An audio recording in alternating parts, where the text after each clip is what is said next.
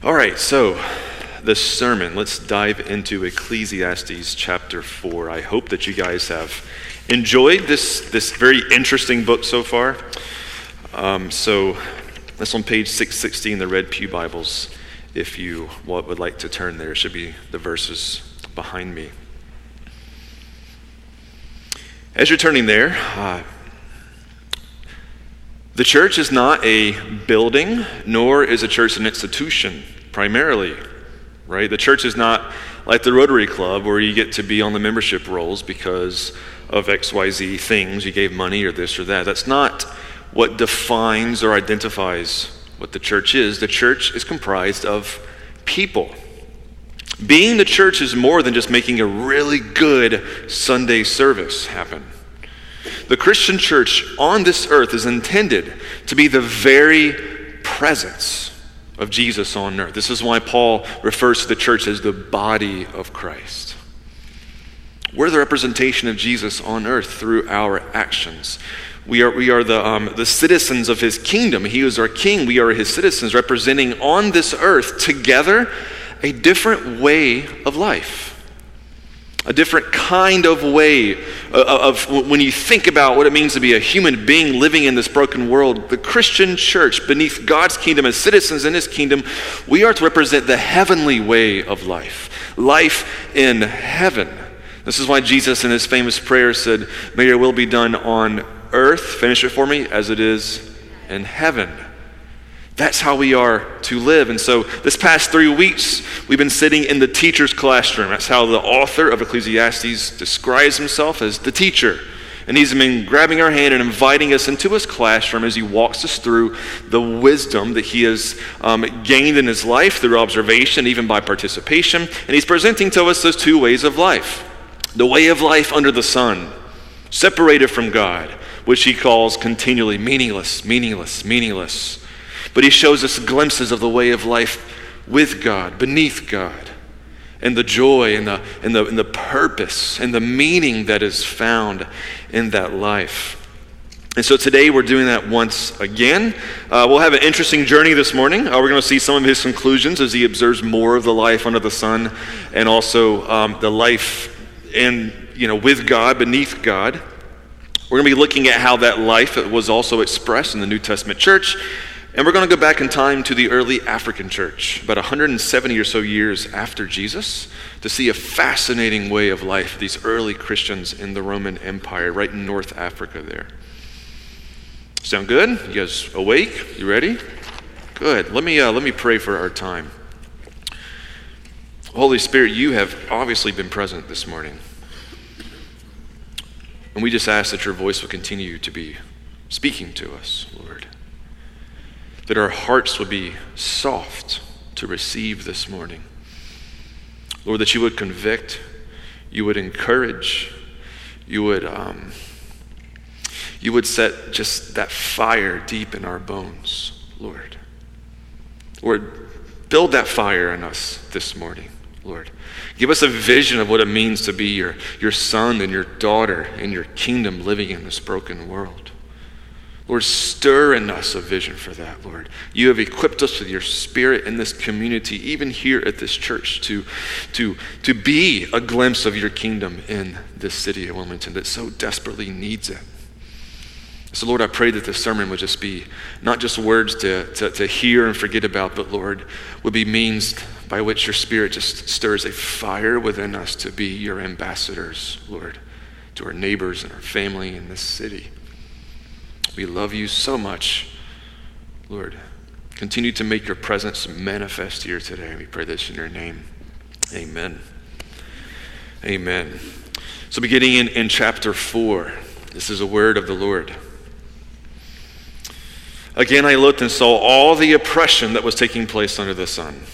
I saw the tears of the oppressed, and they have no comforter. Power was on the side of their oppressors and they have no comforter. And I declare that the dead who had already died are happier than the living who are still alive. But better than both is he who has not yet been and who has not seen the evil that is done under the sun. The teacher here speaks of oppression that happens in this world. It's so harsh and so uh, uh, bitter. He says it would be better to not have been born than to essentially be beneath oppression and to be suffering beneath oppression. Lest you think this is the only place that Scripture speaks about oppression, Isaiah 117 Learn to do good, seek justice, correct oppression bring justice to the fatherless, plead the widow's cause. That's not just a, a, a, a, rebuke of oppression, it's saying go out and do something about it when you see it. Don't stand by idly if you see somebody taken advantage of. Go and correct it, because that's the heart of God. Psalm 72, verse 4 May he defend the cause of the poor of the people, give deliverance to the children of the needy, and crush the oppressor. oppressor. That is a call, even a prayer for God to show up and to do something and to deliver his wrath against the oppressor. There is a slew of verses Exodus 23, 6 through 7, Deuteronomy 28, 4 through 47 through 48, Psalm 9, verse 9, Proverbs 14, 31, Psalm 34, 44, 82, 91, Psalm 103, 119, 146, Proverbs 22, Isaiah 10. I could keep going. On and on and on and on and on. There's scriptures present saying God is opposed to oppression, He hates oppression, and He Himself is after it to cease it in this earth. Now, if we want to define oppression, it's defined as an excessive force of power against another that causes harm. Now, there's no secret in our American history, even in this land of the free, that our you know history has been ripe with struggling from this. I mean, even our Declaration of Independence, which, which says all men are created equal, we know that has not quite been the case in our long American history. And we know that all, for all nations on earth, not just our nation, right, oppression is a part of this broken world. And it will be until Christ returns. If you want to kind of understand in the umbrella how this fits into our chapter today, the best way to understand it is, you know, looking at oppression in terms of its um, in all of its various forms, is a break in shalom, a break in peace, a break in the wholeness that God created in Genesis 1 2. Because humans were together with God at the beginning. That's how we were created. Yet, soon after sin entered the picture in Genesis chapter 4, we see, we see death take place, physical death, and we also see oppression beginning, the seeds of oppression. A man named, a man named Lamech uh, began taking on multiple wives. And then somebody hurt him. In response to somebody hurting him, he kills that person. He's boasting about his murder to his multiple wives, right? That's the seeds of somebody gaining power and boasting in it to even the murder of somebody else and gathering multiple wives for his own pleasure, right? And that happens so quick, soon after the fall.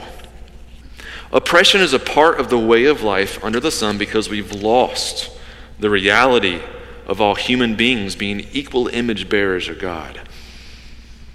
Whenever that idea surfaces in a nation, in a culture, in a society, it has the power to change everything. It has continually in human history, and it will continually in human history when that reality surfaces in preaching and in teaching, but even more so in how we treat others and how a group of people, up against the streams of their culture, defies the oppression taking place, and they begin treating those who are oppressed as their equal, as their brother, as their sister. Put a pin in that conversation as we're going to go back to these things later in our sermon. Because there is a healing balm for this, right? And I have a hopefully a, a word for us here at this church. As he moves on in verse 4, I saw that all labor and achievement spring from man's envy of his neighbor. This too is meaningless, a chasing after the wind. The fool folds his hands and ruins himself. Better one handful with tranquility than two handfuls with toil and a chasing after the wind. The essayist uh, uh, Joseph Epstein said, once said, he said, of all the seven deadly sins, envy is no fun at all, right? Envy is no fun at all. It's an interesting observation. Envy can drive you mad, quite literally drive you mad. Psychologists have actually recorded that those lost in the deep chains of envy it can actually make you sick inside, like physically nauseous and sick. Like oppression, and here's a common thread here envy is a break in relationship, it's a break in community between people.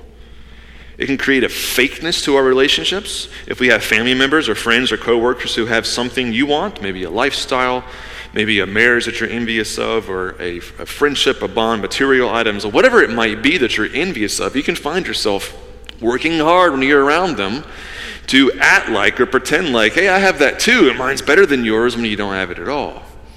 To make yourself kind of feel better as if you have that, but it's just really envy inside that drives you.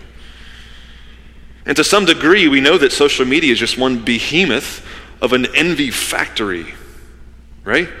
You don't post the pictures when you get up in the morning and there's the rings under your eyes and your hair is like matted to the left. You're like, ugh. Like you, you post it when you look great. You know, you, you, you wake up and your hair's all combed. It's like your best smile and, you know, the crooked tooth is not there. You're like doing this one. And you do whatever it takes to look the best for your social media, right? Because what you see when you scroll is all the best of everybody else. And it stirs the envy. It says, I wish my life was that happy. I wish that my family was that happy. Because that family, look at all those pictures, they must be happy all the time. They must never have anything wrong in their life. It's one massive envy factory. And in verse 5, here, the author of Ecclesiastes refers to this. He throws in the fool, folds his hands, and ruins himself. And, you know, the, the, the Hebrew behind that in the original tongue is, is, is kind of, it's, it's, associated to verse 4 there, this, this kind of envy, this foolish act of, of envy, if you sit and kind of rest in that, it has like a cannibalistic reality to it. What do I mean by that? It, it begins eating you up, like you're eating your own self up, right? You ruin yourself. You, you begin eating your own like insides up when you get lost in envy. So, the third thing he observes here in this life under the sun that is foolishness and, and meaningless, a chasing after the wind, is radical individualism and isolation this is really, you know, he, I don't know if, you know, how um, American these verses really are is, is pretty, pretty stunning. Verse 7, he says, Again, I saw something meaningless under the sun. There was a man all alone. He had neither son nor brother. There was no end to his toil. Yet his eyes were not content with his wealth. For whom am I toiling? He asked. And why am I depriving myself of enjoyment? This too is meaningless, a miserable business. So we get a glimpse, like a little little story here, a little little mini narrative thrown in here, of a man who was by himself, no family around, no son nor nor, nor brothers, and he's increasing his own wealth. And the wealth that he's increasing, he's never actually happy with. And the wealth is only really for himself. And that's the vision that he has for his wealth. His eye is not content with what he has, he keeps working for it to increase it, all for himself. The teacher says this is meaningless, right? And we see this today in various forms of a, in our own country, right? This kind of like hyper individualism where the world revolves around us. Again, to tie the threads to the two things before, there's a break in relationship in people if that life is pursued just like envy, just like oppression. If, if your work and your toil is for me, me, me, and I, I, I, right? What about your neighbors? What about those around you? What about your impact in the community in which you live? That vision is not there. It's me, and it's I, and it's me, and it's I, I, I. That kind of life isn't in America, right? Definitely not. It's definitely not encouraged in our country. There's a balm throughout all of this. And we're going to look at the balm here in, in, in 9 through 12 that the teacher places before us. He says there's a different way to think about things. He could have kept going on about all the different ways in a broken world in which people are divided and people are against each other and people are selfishly just, you know, living only for themselves. He could have gave a whole litany of, of ways in which we do that in a fallen world. But what, what he does, he kind of stops right there. And in verse 9, he, he gets his paintbrush out, all right, and he begins painting a picture of a different kind of life a life together, a life where people are together, where people are not hurting each other or destroying each other or oppressing each other or being envious of each other, only living for themselves. In verse 9, he kind of jumps right into this vision. He says, Two are better than one because they have a good return for their work. If one falls down, his friend can help him up, but pity the man who falls and no one has no one to help him up. Also, if two lie down together, they will keep warm. But how can one keep warm alone? Though one may be overpowered, two can defend themselves. A cord of three strands is not quickly broken. You might have heard this in the, in, a, in the wedding ceremony, right? Very famous wedding text. Kind of, I guess you could say, has something to do with weddings, but there's, it's there. There's a lot more going on, though, than just, you know, a, a sentimental wedding verse here. This is the teacher's answer to the brokenness in the world that divides the brokenness that creates all these disruptions in this life under the sun. He doesn't say this is a life kind of beneath God in these verses, but clearly, if you look at the whole book, the language is he's associating this, this vision with life beneath God, as we'll see as we continue throughout the book. So, yeah, in a book about meaninglessness in this world, the meaning provided here is people together. Two people together have a better return for their work rather than only one person working for themselves. If there's someone around you, and if you fall, there's someone to pick you up. You are warmer together than you are apart. Two together to defend themselves against anyone trying to take advantage of them. Togetherness is how actually God intended to uh, for us to live, for humanity to exist. Togetherness was his idea and his goal for us, his design for us. Sin is what breaks us apart. Oppression breaks humanity apart. Envy brings us against one another. Radical individualism causes us to live for ourselves and ourselves alone. And the biblical story, in so many ways, is one long story of God seeking to bring humanity back to how He originally created us to be with Him, loving Him, enjoying each other, and being together in a world where there is no more brokenness. Over and over, the scriptures cast a vision of God gathering his people back to himself after they had been scattered due to sin as he continues his kingdom project in this world to reconcile us back to God and to one another. We see this in Ezekiel chapter 37 in the Hebrew scriptures. This was written during the time when the northern kingdom of Israel had already been kicked out of the land. They are in Babylon, where the writer, the prophet Ezekiel himself, also is. And as he's um, writing, he, he sees this vision of a future version of God's people, a future version of Israel, right? Because um, centuries before, God's people had been split in half, two different kingdoms, because mostly because under King Solomon there was oppression, essentially almost like slave labor, um, for all of his grand building projects that nobody wanted to take part in anymore. That was one big piece of it. This is his vision of the future for God's people. Beginning in, in, in, Ezekiel 37 15 through 17, it says, The word of the Lord came to me. He says, Son of man, take a stick and write on it for Judah and the people of Israel associated with them. That's the southern kingdom. Then take another stick and write on it for Joseph, the stick of Ephraim, and all the house of Israel associated with them. That's the northern kingdom. Enjoying them together to uh, join them one to another into one stick, that they may be one in your hand. Later, he says, when this happens, God's servant David will rule over them while they obey him and walk in his ways after they are given a new heart and a new flesh because of the Spirit of God that will be given to them. And as this happens, Ezekiel says, all the nations throughout the world are going to recognize that God is there and that God is doing it and that he is the God of this earth. Beginning in verse 24 to 25, he says, My servant David shall be king over them. They shall all have one shepherd. They shall walk in my rules and be careful to obey my statutes. They shall dwell in the land that I give my servant Jacob, where your fathers live. They and their children and their children's children shall dwell there forever. David, my servant, shall be their prince forever. My dwelling shall be with them, and I will be their God, and they shall be my people. Then the nations will know I am the Lord who sanctifies Israel, where my sanctuary is in their midst forever. This is pointing towards, ultimately, towards Jesus Christ. And many of these things are glimpsed today, not in full, but they're present today, the already not yet kind of tension. But when Jesus showed up, the son of David, whose death on the cross dealt with the punishment of the sin problem, he absorbed God's wrath on our behalf. The result was that we did receive that new, fle- that new heart of flesh after we place our faith and we begin following after Jesus Christ. Our, our hearts begin that long process of being renewed day by day, hour by hour, as we yearn for more of God as we follow Jesus. Not as individuals, though.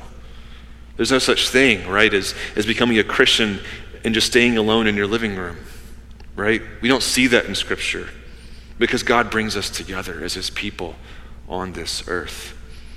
On Pentecost in, in Acts chapter 2, the Spirit originally fell on the original followers of Jesus in the upper room, leading to the gospel being proclaimed to all the massive crowds outside, people from every tongue, tribe, and nation um, uh, around the Roman Empire, uh, thousands becoming Christians on that one day alone. And I want to see, I want to show you guys to see this, this togetherness that instantly happens, right, when they see Jesus and they're together in Christ. Listen to how they lived. Okay, keep the words of the teacher in mind we just read, okay? Think of life as, as it should be beneath God in this world, okay? And, and just listen to these verses. Some of you are really familiar with these. Just listen to this Acts chapter 2, 42 through 47. They devoted themselves to the apostles' teaching, the fellowship, to the breaking of bread and the prayers. And awe came upon every soul. Many wonders and signs were being done to the apostles. All who believed were together and had all things in common. As they were selling their possessions and belongings and distributing the proceeds to all as any had need. And day by day, attending the temple together and breaking bread in their homes, they received their food with glad and generous hearts, praising God, having favor with all the people, with the result that the Lord added to their number day by day those who were being saved. I like to f- call this voluntary communism. Can I do that? It's kind of what we see, you know. Nobody was making them do this. They wanted to. They were compelled to when they met Jesus. Because the Christian church is most powerful when we're living in that way. That's when those signs and wonders show up. That's when the love and generosity show the power of the Spirit shows up in the community when the church is living in that way. That's when people are drawn and people are added to the church when we are living in that way. Right now, we're still living in between the times. Christ has not returned yet. But in this gap of time when the forgiveness of sins is available to us, in this gap of time after Christ, who rose from the dead and who is still giving the Spirit of God to those who seek it, we as Christians, wherever we are found, are to be living in the ways and in the manners of His kingdom and not participating in the disordered ways of life that we saw at the beginning of chapter 4 in Ecclesiastes. The togetherness of the church has always been a powerful witness of the gospel, the powerful witness of, his, of the presence of God's Spirit in this world. And I really truly believe, especially in America right now, the time is ripe for us to dig our heels into this and ask questions as to how we can embrace such radical community. I mean, radical community in a way that we can be a maybe even a strange light. People say, that's, that's weird, that's confusing how these Christians are living to a world that desperately needs the light of the gospel. All the while being advocates against things like oppression and speaking against radical individualism and living a life that is upstream against those things. A life of sacrifice rather than selfish envy of our neighbors. And this is why I want to go back in time. All right? Can we do a little time travel this morning? to ancient times, to ancient Christians. I love church history. If you haven't read church history, you should read church history. It's fascinating. You should read stories from church history. This takes all this takes place in a town called Carthage, all right, in North Africa, in the Roman Empire, about 1800 years ago from today. In those days, there was something called Roman collegias, all right, and they existed throughout the empire. These are organizations that, if you paid money for, Okay, think of dues as such. And also, um, you have to donate an item of sorts, uh, usually jars of wine or something like that every month. You would have access to a community of people to relationships, to friendships, to monthly feasting, kind of like friendship dues, honestly, in a way. um, monthly feasting together, so maybe pagan worship, you know, activity. Um, but also, it's kind of like a way of insurance, life insurance. If you died, the money that you were giving um, toward this would go to your own burial expenses. Um, they were all guided by the Constitution, right? But these associations in the Rome, Roman Empire were a little bit self serving. Um, in Carthage, like anywhere else, um, you know, you, you, if, if you were the richest, for example, you could kind of break all the rules because you had all the money, okay? Uh, sometimes people would go take others to be buried, and they would say, yeah, we're going to bury him in this way, but they bury him in the cheaper way, and they pocket money for themselves, right? There's all this kind of like a little bit of intensity to make sure like nobody's frauding each other because that was a normal thing to take place. Um, so that was happening in this town of Carthage, and there was a, a man named Tertullian, a early church father, who was trying to defend Christianity to his countrymen and to his neighbors and those around. So as you wrote this thing, we call it the, the, the apology today, he took that idea of the associations in Rome and and the church, and he said, You know, I, I want to talk about the church in that language because maybe my countrymen can understand who these strange Christians are if I talk about the church kind of in that, you know, and those using those words and those illustrations. And so, as the Christians lived in Carthage, okay, this is a little tiny glimpse of their way of life. Okay, um, it was upstream against Rome. Unlike the Roman associations, these early Christians didn't meet monthly. They met every week, often multiple times a week. At these meetings, prayer served at its very core where Christians were said to gather in corporate prayer, but not quiet prayer. He said that the prayers uh, often people express almost like a violent desire to God, just on their knees, just weeping and crying out for their countrymen, for their city, for their empire, for their other people in their church. Just, just deep, loud prayers marked these early Christian meetings. They had some scriptures available. Sometimes they were read aloud. Um, they weren't really available. And so a lot of people that had some memorized would, would quote what they had memorized. Um, they would talk a lot about how to be like Jesus, how to live um, like him in an empire that did not. There were no dues to be a part of this church. And this was the radical part. Because in the Roman associations, only the rich people could be a part of them because of the money. The poor people could not. The problem was the majority of Rome was poor. So the majority of Rome were excluded but not in these early churches. The poor and rich alike could be part of them freely. How could that happen? Because they believed in Jesus and were baptized. That was it. They were a part of this family now. Even women and children were part of the group. Nowhere else in Rome did you see rich, poor, women, children, all different ethnicities, like former slaves, current slaves, current rich people, nobles, all together. It just wasn't happening anywhere in the Roman Empire but it was happening in the church. And people saw it and said, huh, now that's a different way to live. That's a different way to live. Members donated out of their generosity. The money was distributed to all who were in need. Tertullian said, in defense of this, he says, nothing from God comes with a price.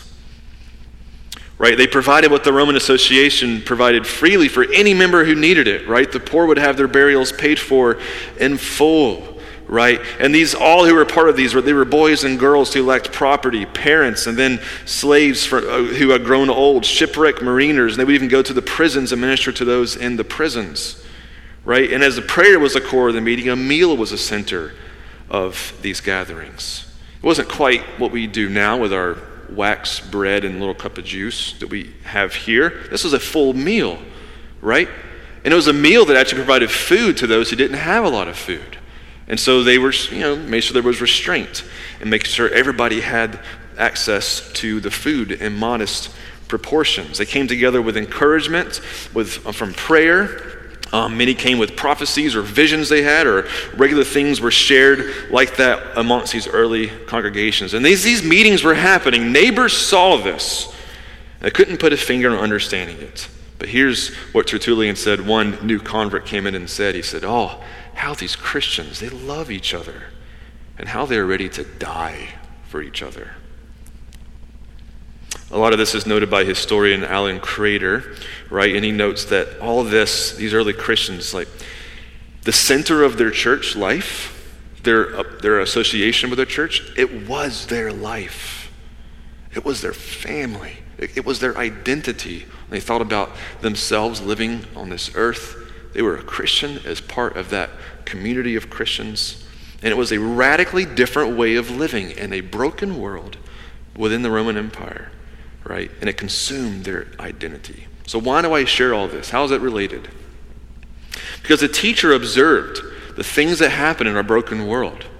And I'm trying to say the church can be an example of an ordered, peaceful place, a glimpse of heaven on earth, where the brokenness of this world is not repeated within these walls. And that by itself becomes a huge apologetic or a huge defense of the faith because I'm telling you, when people see those things here that are different, a different way of thinking about our life, people are going to say, well, why? Why are you living in this way? Your kingdom come, your will be done on earth as it is in heaven. I want to talk about a couple of things on the back end of our sermon now that I think can be just ways that we can do this today ways that we can do this today as Emmanuel Church. How can we be that sort of church, like that early church in Africa, in Carthage, that was just kind of mystifying their own communities and neighbors? How can we be that sort of church? Number one, by keeping our eyes on Jesus. Hebrews 12, 1 through 2. Therefore, since we are surrounded by so great a cloud of witnesses, let us also lay aside every weight and sin which clings so closely. Let us run with endurance the race that is set before us, looking to Jesus. Some translations say, Your eyes fixed on Jesus, the founder and perfecter of our faith, who for the joy that was set before him endured the cross, despising the shame, and is seated at the right hand of the throne of God. There's a lot of versions of, of, of the church that have been, it's easy to get distracted today and make it be about various things in our culture today, right? Um, our eyes need to be fixed on Jesus. He is true north. He is the where our compass is always pointed, what our church is always heading towards, to lift up high, to bring glory to. Because he said, When I am lifted up, I will draw people to myself. Our eyes as a church must be fixated on Jesus and Jesus Christ alone. Number two, how can we be this people together living in a different way here as a, as a defense, as a light in that Ecclesiastes 4 kind of way? I think as well as we heard at the beginning before our sermon, being radically generous to each other with our money and our time. What we refer to as tithing, the word literally means 10%. Um, it's a helpful kind of word if you want to, you know, uh, principle perhaps, but it's not exactly reflected in the New Testament. As we saw in these early Christians, as we saw in that passage in Acts chapter 2, something happened when they became a Christian. They realized what they had it wasn't theirs, that it was given to them. If there was somebody in need next to them, well, this isn't mine anyway. So if I have excess and you have a lack, well, of course I'm going to meet that. This isn't even mine to begin with, this is a gift. Radical generosity.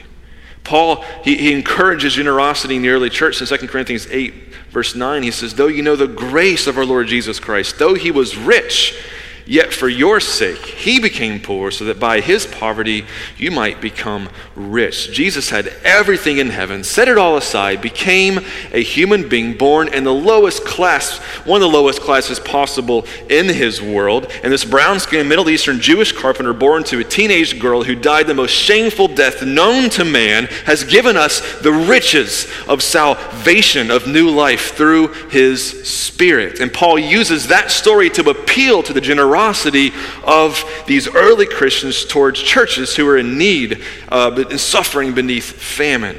Says, Look to Jesus. You see his generosity? Let's give. And let's be radical in our generosity.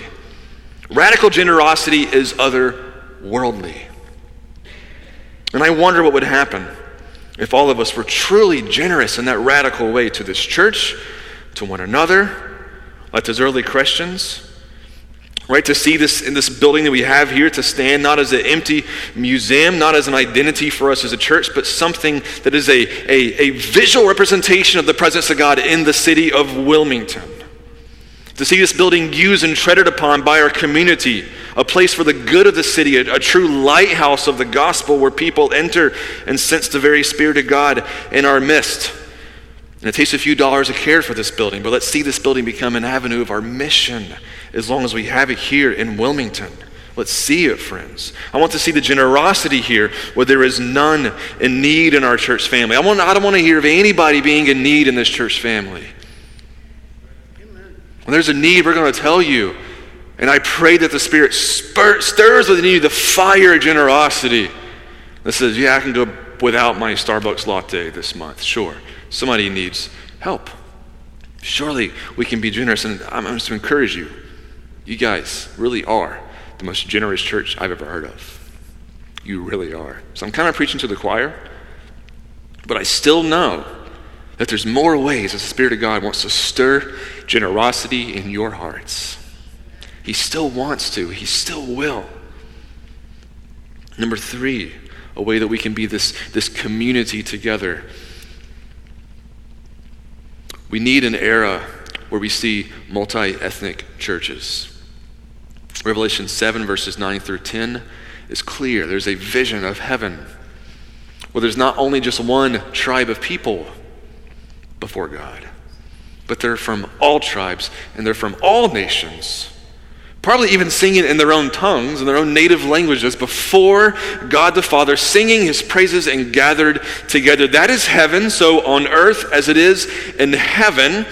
These are some sad statistics 86.3% of Christian churches are ethnically homogenous. Is that reflective of heaven? Now, I understand if you're in a city that is not very multi ethnic, but friends, Wilmington, as we know, is an extremely diverse city. It is more natural to be segregated by ethnicity, by language, by cultural preferences. It's more comfortable when that, right? The worship styles, if you, if you go to a church that the ones that you're comfortable with, well, that's nice. You know, it's cozy there. Go to a church with worship styles that you're not comfortable with because it's from a different ethnicity. It may be uncomfortable for you. And as good Americans, we like to be comfortable, don't we?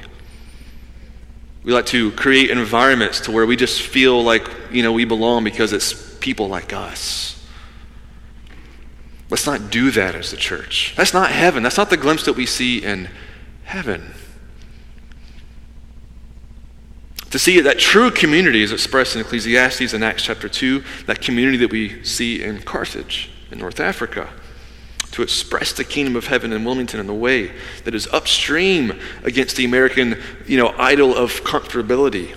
Can we please pray for that and pursue that here in this church? To my knowledge, there's not a whole lot of multi ethnic churches in the city.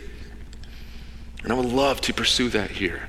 Can you join me, friends, and pray for that and be a part of that here? If you get uncomfortable as we step in that direction, that's okay.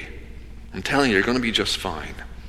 You're going to be just fine. You may, you may experience Jesus in a fresh way that you have not experienced before as you step into that. Can I get amen? And lastly, let's be a spirit powered church. What I mean by that? Like those early Christians, as they cared for one another, they pursued and expected the Spirit to show up at all of their meetings. This is a funny thing I didn't mention earlier, but um, you know, there's a lot of books on church growth strategy. How are you going to grow a church? How are you going to, you know, well, here's, you know, have the big screens and the, the Holy Spirit smoke machines and have the lasers and all, whatever. Um, you know what the um, church growth strategy was for, especially in this church in, in, Carthage and others like it, and especially in North Africa at the time? You know what their church strategy was? Like I imagine a meeting um, with the pastors, like sharing, oh, how do you grow in your church? Oh, we did this or did that. You know what theirs was? It was casting out demons. That was their church growth strategy. Like, I'm not kidding you. Go read about it. There's some wild stories. People show up to their meetings and they're literally casting demons out of people, and they're like, oh my gosh, this is real. God is real. Jesus is real. The Holy Spirit's present. And people get saved. That was how the church grew, a big piece of it at least. Paul said this in Romans chapter 15. In Christ Jesus, then, I have reason to be proud of my work for God. Let's see his church growth strategy, if you will. I will not venture to speak of anything except what Christ has accomplished through me to bring the Gentiles to obedience. So Paul wasn't saying, I didn't have a, you know, the most elaborate preaching or all my skills. Like he's like, no, no, no, no. This is what Jesus did through me. Let's hear it. By word and deed, that's what Jesus did. By the power of the word, by the power of the deed. Verse 19, by the power of signs and wonders, by the power of the Spirit of God, so that from Jerusalem all the way to Illyricum, just all across the empire, I have fulfilled the ministry of the gospel of Christ. The kind of community and church that we're talking about this morning, the kind we see in Acts in Carthage North Africa, they lived in a dependency on the supernatural manifestation of the Spirit of God to be one of the front door ways that people actually have their first encounter with God. None of this is available in our own strength. I can't skill my way into that. We pray and we take steps of faith and take steps of risk and we say, Holy Spirit, be made manifest for your glory, and so that people may come to know you and receive healing from you, receive wholeness from you, be delivered from addictions, be delivered from even demonic oppression, that they may know that you truly are the Son of God who died for them. All over the world, the Pentecostal church is the fastest growing segment of Christianity, really in history, everywhere except in the Western Hemisphere. Everywhere except the Western Hemisphere, the Southern Hemisphere, Latin America, even in the Asian countries, in the, in, the, in the Middle East, it is exploding. Radical stories of God's power being made manifest. Friends, I think it's going to bleed here. Here. I don't know how it's going to look. I don't know. All I'm doing is I just read stories about it all over the world, and it's just fascinating. I don't know how it's going to look here, but friends, I just, I just want God to show up here. That's all I want. I just want Him to be here. I just want the Holy Spirit to draw people and our attention to Him and not to me or not to any wonderful skill this church has to offer. I just want people to see Jesus and to be drawn to this community as we live upstream against culture. So, as we close this morning, um, I want to, to take a few minutes to pray. Covered a lot of ground this morning. Um, we talked about the brokenness of this world and, um, and, and the ways and how those things are meaningless, but the possibilities of Christians living in the kingdom here on earth within a broken culture, providing a different way to think and to see um, uh, this human life beneath Jesus. I want to pray for these things. Um, We'll have people available up front. I'm going to call our worship team to come up now. Um, you know, I, I, guess my question is when, when we hear these things, and I, and I if, if, you're a follower with Jesus this morning, you may be saying, yeah, like, yes and amen. How do these things happen? Like, can they happen? Like, my question for you is like, how much do you really desire this? Like, think of the last time you prayed with such a just struggle before God. Like that you were just really just on your knees, just like fighting and wrestling with Him. When has that time been? Because the things that we see in scriptures that were presented today, they're not easy, right? None of this is going to become um, uh, quickly or easily. But I just keep thinking of that fire that so many people in church history have talked about that happened to them. A, a, fire, I think it was Blaise Pascal, the famous scientist who used to keep a, a little piece of paper in his jacket that just read the word fire on it. And his story was a time when he had an encounter with God that he wanted to remember day in and day out. And that little slip of paper, all it read was fire. And he wanted to remember that time that the fire hit him, that stirred him so much when he had an encounter with God. We want to be a community that is, that is present here in Wilmington, that people can, can meet Jesus here and have an encounter with him. So I'm going to pray